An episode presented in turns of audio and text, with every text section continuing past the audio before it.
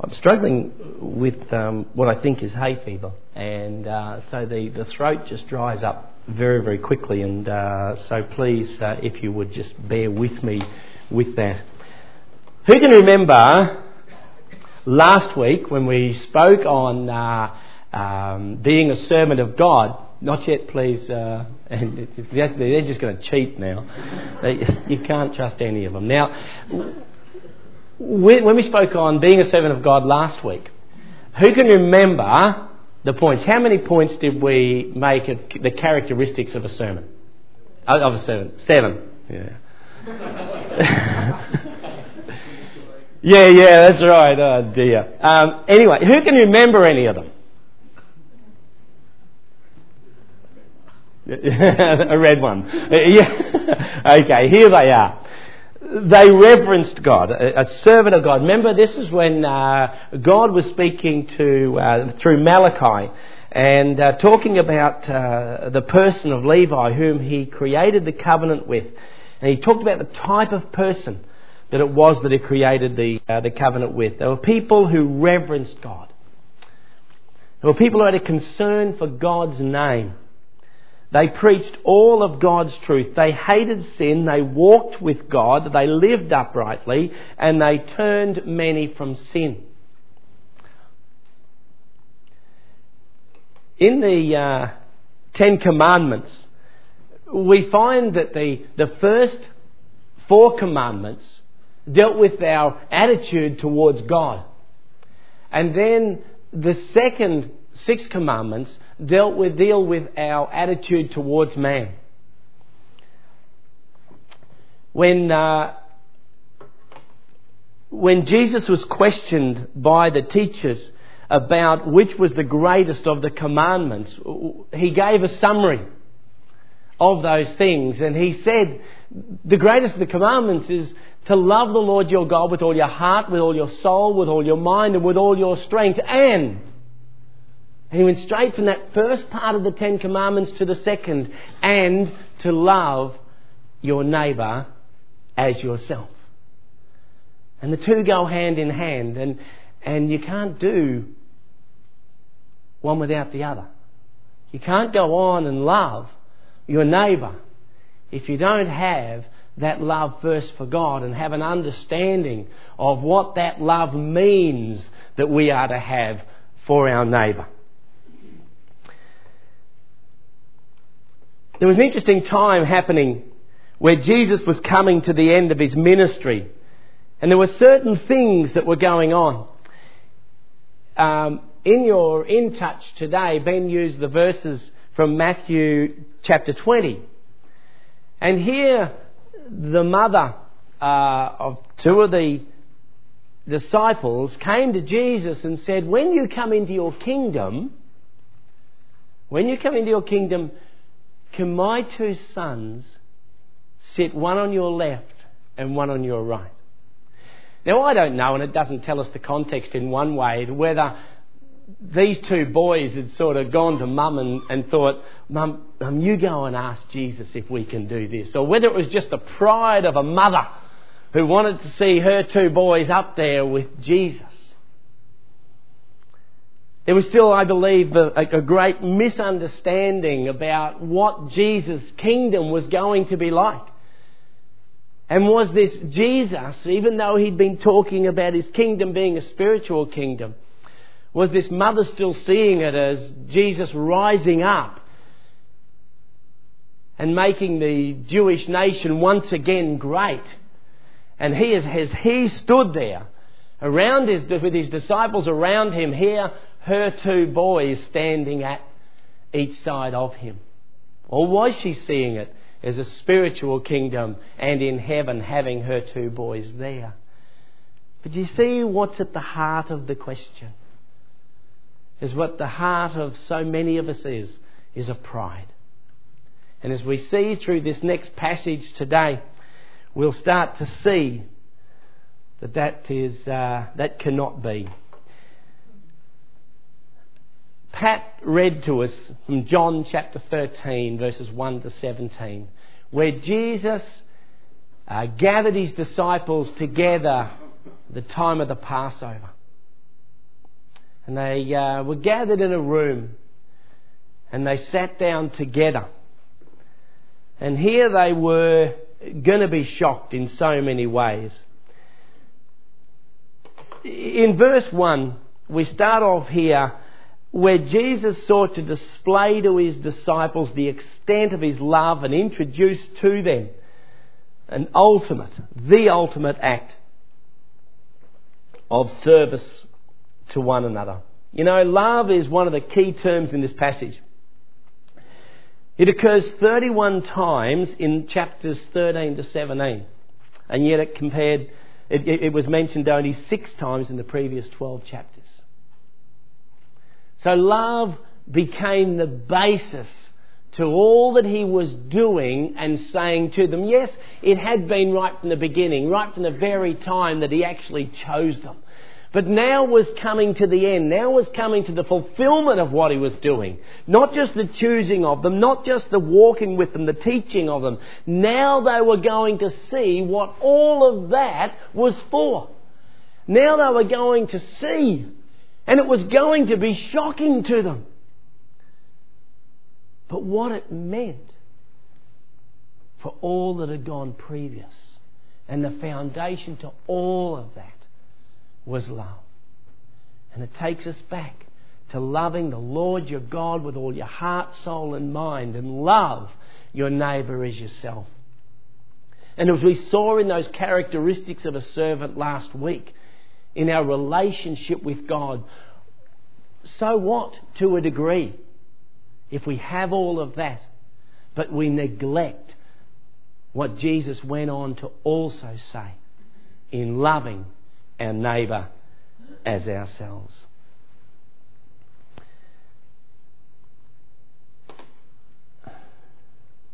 Now, there's two aspects to the washing of feet. The first one was the uh, the first one was step back a bit. The need for the washing of the feet is fairly obvious. A person can have their bath and, and, and, so forth in the morning before they then go off to work and do their thing.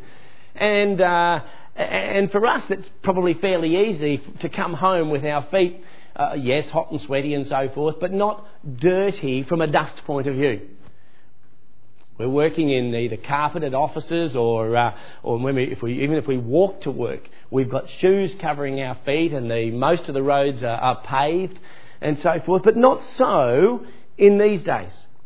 In those days when Jesus walked the streets, the, uh, the sandals were worn, uh, or, or, or no shoes at all in some cases. But sandals were worn. And the person would go off to walk and they would work and they would walk the dusty streets. And when they would come home, or if they were invited to another person's place, the servant of the house, and the interesting thing is, as I read uh, some different commentaries, and one rabbi really pointed out the fact that it would not have been a Jewish slave that would have acted in this way.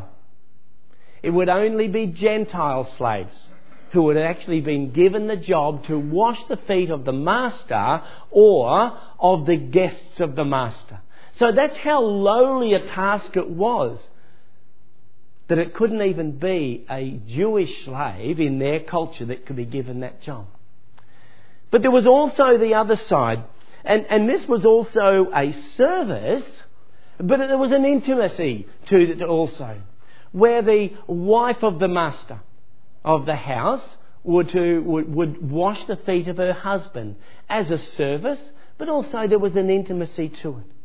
The children, remember this, uh, Charlotte, the children of the household would wash the feet of their father as he came home and getting ready for the evening meal.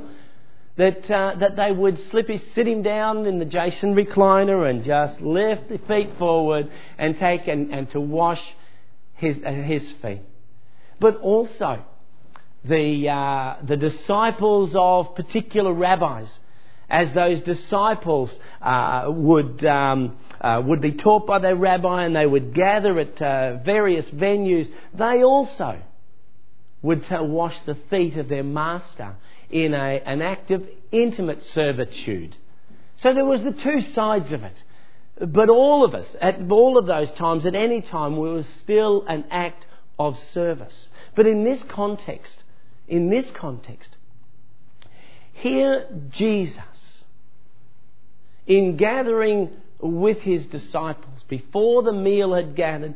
And as you know, they would not sit around on tables and chairs as we did, but would lounge around the table. He came and he took his outer garment off and he laid it down. And underneath he would have had a tunic on. And he took a towel and he wrapped it around his waist or tucked it in, depending on how you see the translation. And he took a bowl and he put water into it. And I wonder what they were thinking at the time.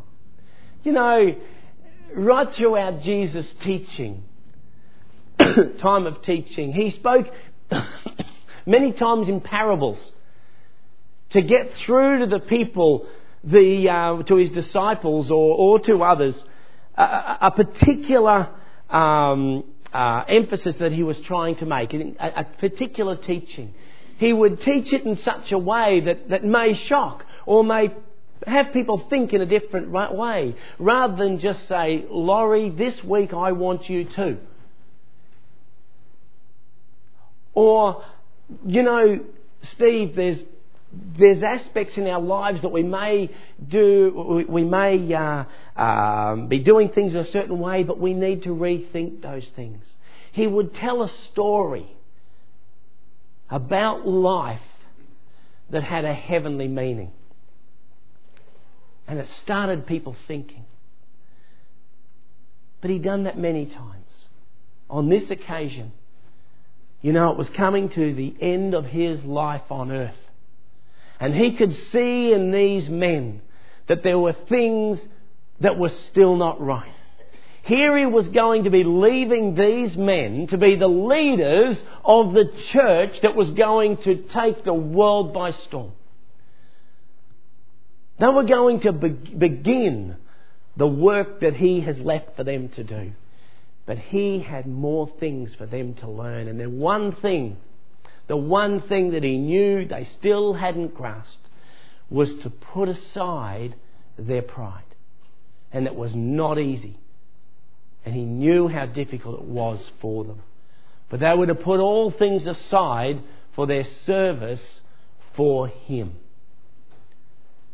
And so he took this bowl and he knelt down and he took the foot of the first disciple and he started to wash. What do you think would have run through their mind at that point?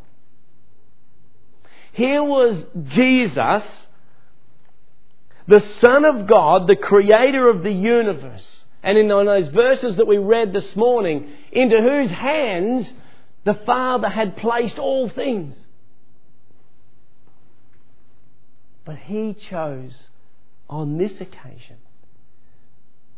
those all things meant also the feet of his disciples, covered in the dirt of the day, calloused, I would imagine. And he took them and he washed them. And he took the towel and he wiped them clean and dry before he took the next one. What do you think ran through the minds of those disciples that day as he started to do that?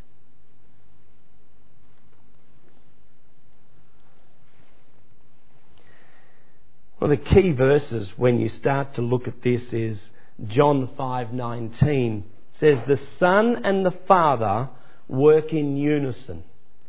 And the Son can do only what the Father does. Christ's actions are a reflection of the actions of the Father. Could you imagine Father God washing your feet? God, the God of the universe, washing your feet. And yet you know that is exactly what He has done for us. He has washed our feet. Because in the plan of God for salvation, He allowed Himself through Christ to come to this earth in the form of a man. And He allowed Himself to be humiliated to be chased even as an infant as the king of the day tried to kill him. To be brought up in such humble circumstances instead of the greatest palace the world has ever known. And as he grew up, he was not even recognized as the Son of God. And as he walked the streets with his disciples, constantly questioned, constantly put down, called a madman,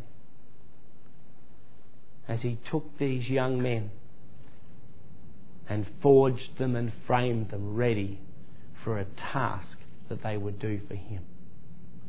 God the Father washed our feet.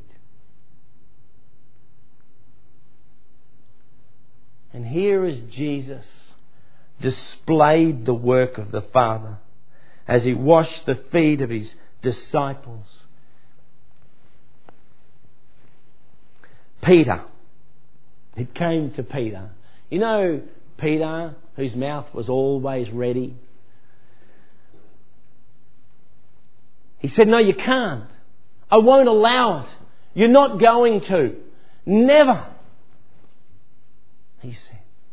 But Peter, but Peter, he said, if you don't let me wash your feet, then you can't be a part of what I'm doing. Oh, well then, he says without thinking once again. Oh, well, wash all of me. Let me, let me take off my, my, uh, my clothes so you can wash all of me. Because, because I want to be part of it, God. No, Peter. No. No, just your feet. For the rest of you is already clean. All of you are clean, except not all of you are clean. You know, Jesus that day not only took the feet of the eleven who were going to continue to follow him, but he also took the feet of the one who was about to betray him. And Jesus knew that the Satan had already entered into Judas's heart that day. And as they sat in the room, Judas was already plotting and planning. And yet he went to Judas and he placed the bowl there in front of Judas and in the same gentleness, in the same act of servitude, in the same act of love, he took Judas's feet and he placed them in the water and he washed with those hands, those same hands in which the Father had placed all things. And he took that same towel and he wiped them dry and placed them back down.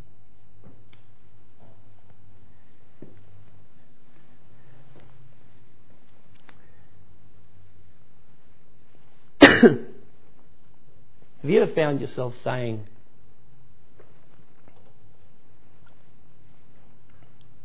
But Garth, you don't know what that person's done to me.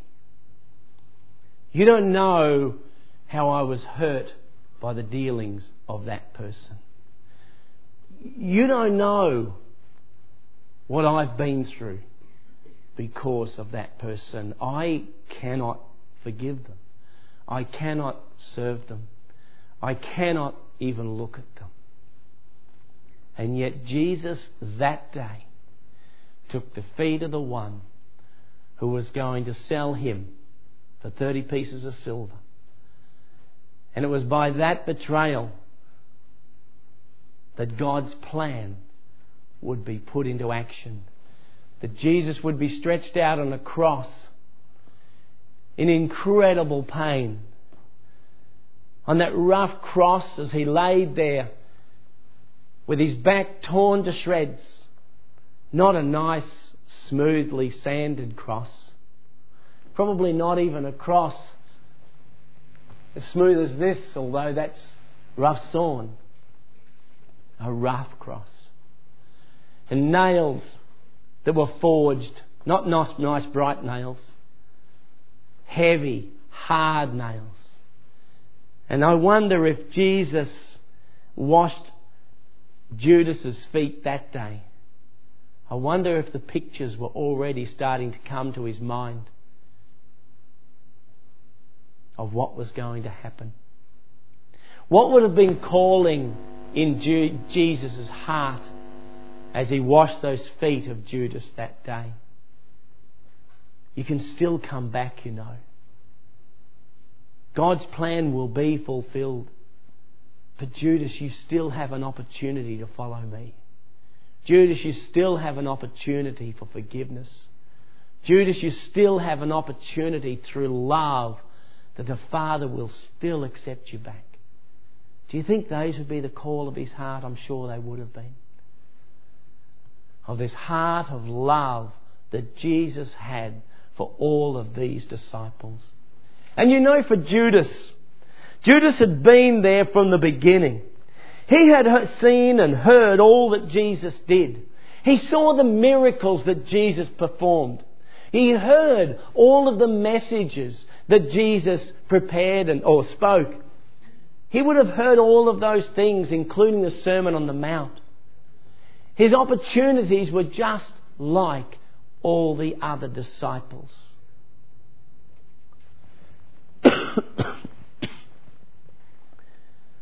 and here, Jesus goes on and he says to those disciples in verse 15, I have set you an example that you should do as I have done. There's an interesting word there. He doesn't say, do what I have done. He doesn't say, do what I have done. You know, there's quite a number of churches uh, around the world that have set up uh, foot washing uh, services where, where people come and wash each other's feet. And sometimes it's done uh, on Maundy, Thursday before uh, Easter, and other, other times that uh, different churches may do it. But these sorts of things can simply become a ritual, and yet we never actually cut down to what Jesus was actually trying to teach us. He didn't say, Do what I have done. He said, Do as I have done. And what do you think that was? I think Jesus was showing them that even when you are in rightful place of the King of the universe, it doesn't matter what place you have in society. It doesn't matter whether you might be in a very, very important position in, in, uh, in work or in a church, in community. But there's no position too great. No position too great whereby we don't serve those, all of those around us. You know, these boxes here today, I don't know who put this box together. I don't know whether this person had, has lots of money or, or actually really had to stretch over the last month to put the money together to put this box together. But if this box was put together with the attitude that God wants us to have, to share our love and, and hopefully in some way through Samaritan's purse the gospel, but that's not the primary purpose. for this to be taken and given to a child in another country that has nothing, then that is washing that child's feet. You see, Jesus didn't want to be a ritual. He wanted to show that we, no matter what position we hold, should put ourselves at times at the lowest part and hold ourselves not up in any so called righteous position or rightful position, but allow God to work through us in such a way that we lift up and honour those around us. Love your neighbour as yourself. You know, there's so many things that we do in life that, that is a service, and, and we should never stop doing them. But sometimes we become very comfortable in those service things that we do. How comfortable do you think it was for Jesus as he took those disciples' feet? Comfortable in one way as a teacher desires to show his disciples what to do. But how comfortable was it that one part of him knowing that what he was trying to teach them as the King of the universe, they still hadn't yet grasped. And the pride with which Peter spoke, the egotism with which he spoke, was in all of them. Peter just happened to voice it. That's all. But it was in all of them, as it is in all of us. Pride gnaws away, doesn't it? And we love in so many ways to be seen in service, to be seen in service. But you see, Jesus took this group into a room and he did this to them in private. He set an example. He displayed genuine humility. Oh, I'm sorry.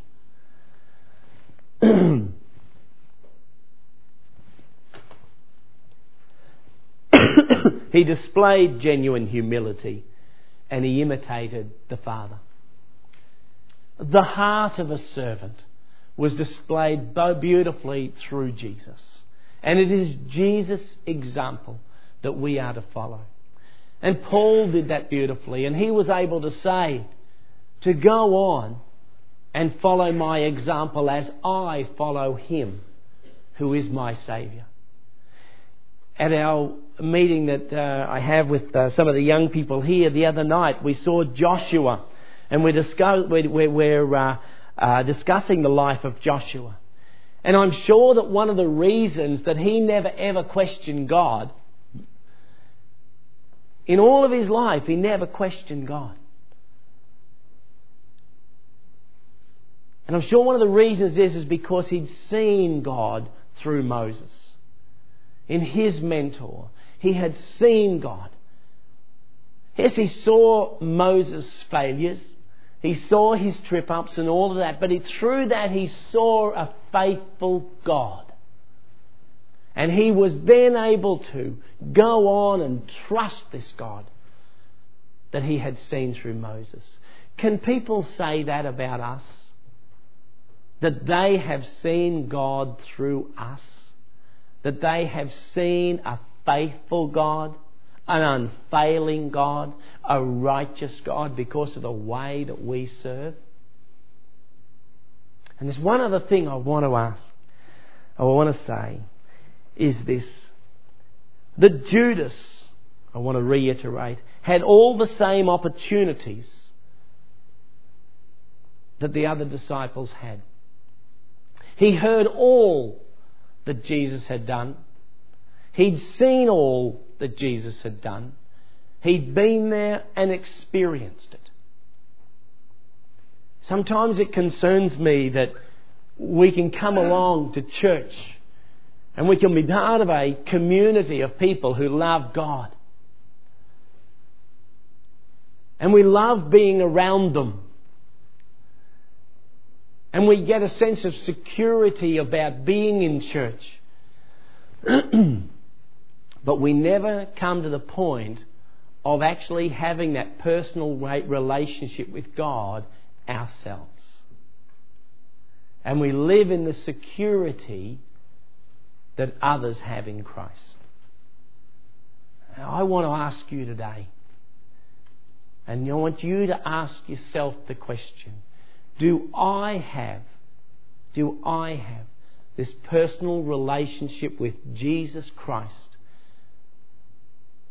that has brought me into a relationship with God the Father? That my sins are forgiven, and I know, I am absolutely certain that I have a home in heaven. Or do I just enjoy being here in amongst these people? It's a question that we need to ask ourselves. Another question is Do I really, really believe in that example that Jesus gave us in washing his disciples' feet?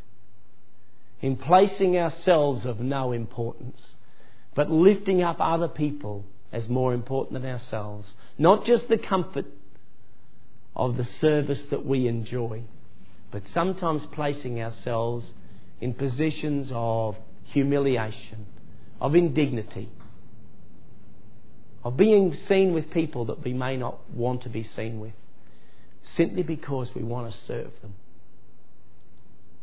Do we have struggles with a relationship with a person who who maybe have hurt us in the past. And we really need to get over that. And, and Jesus' example of taking the feet of Judas and washing them with those tender hands.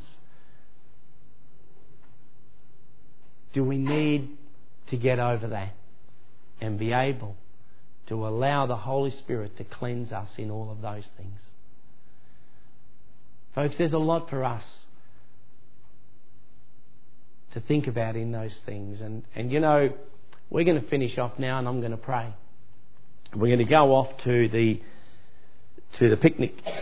And, um, and I uh, just want to remind you that, you know, if you need to drop someone off, then do that. But just say you, you're with Montmorency Community Church and they'll let you in to drop people off and then go and park at the, uh, the soccer ground. I want to say this that I'm going to stick around up the front here. And I, if you want prayer for being able to deal with any one of those things, that maybe you haven't accepted Christ as your Saviour and you're just enjoying being a part of this Christian community. Maybe you can come and chat to me this morning. Or maybe there's areas of, of struggle that you're having in service and struggle with um, attitudes and hurts in the past that you just need to be able to come and talk about or, or just simply ask me to pray for you. I'm going to hang around up the front here and I'd love you to do that uh, before you go. Let me pray. Father, today it's so good to look at your word. it's so full of examples, so full of, uh, of difficult things that stretch us. But one thing it's full of is a display of your love for us, for all of mankind. As you desire to not only have relationship with us, but to make us more like Christ day by day. And Father, I pray that you would today prick our consciences, stretch us, bring the things to the fore that you desire to work on to make us your people.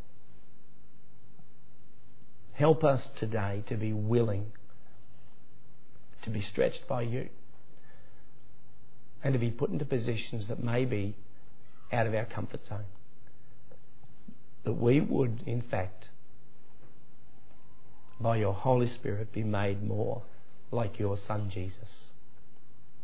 And in Jesus' name we pray this and for his glory. Amen.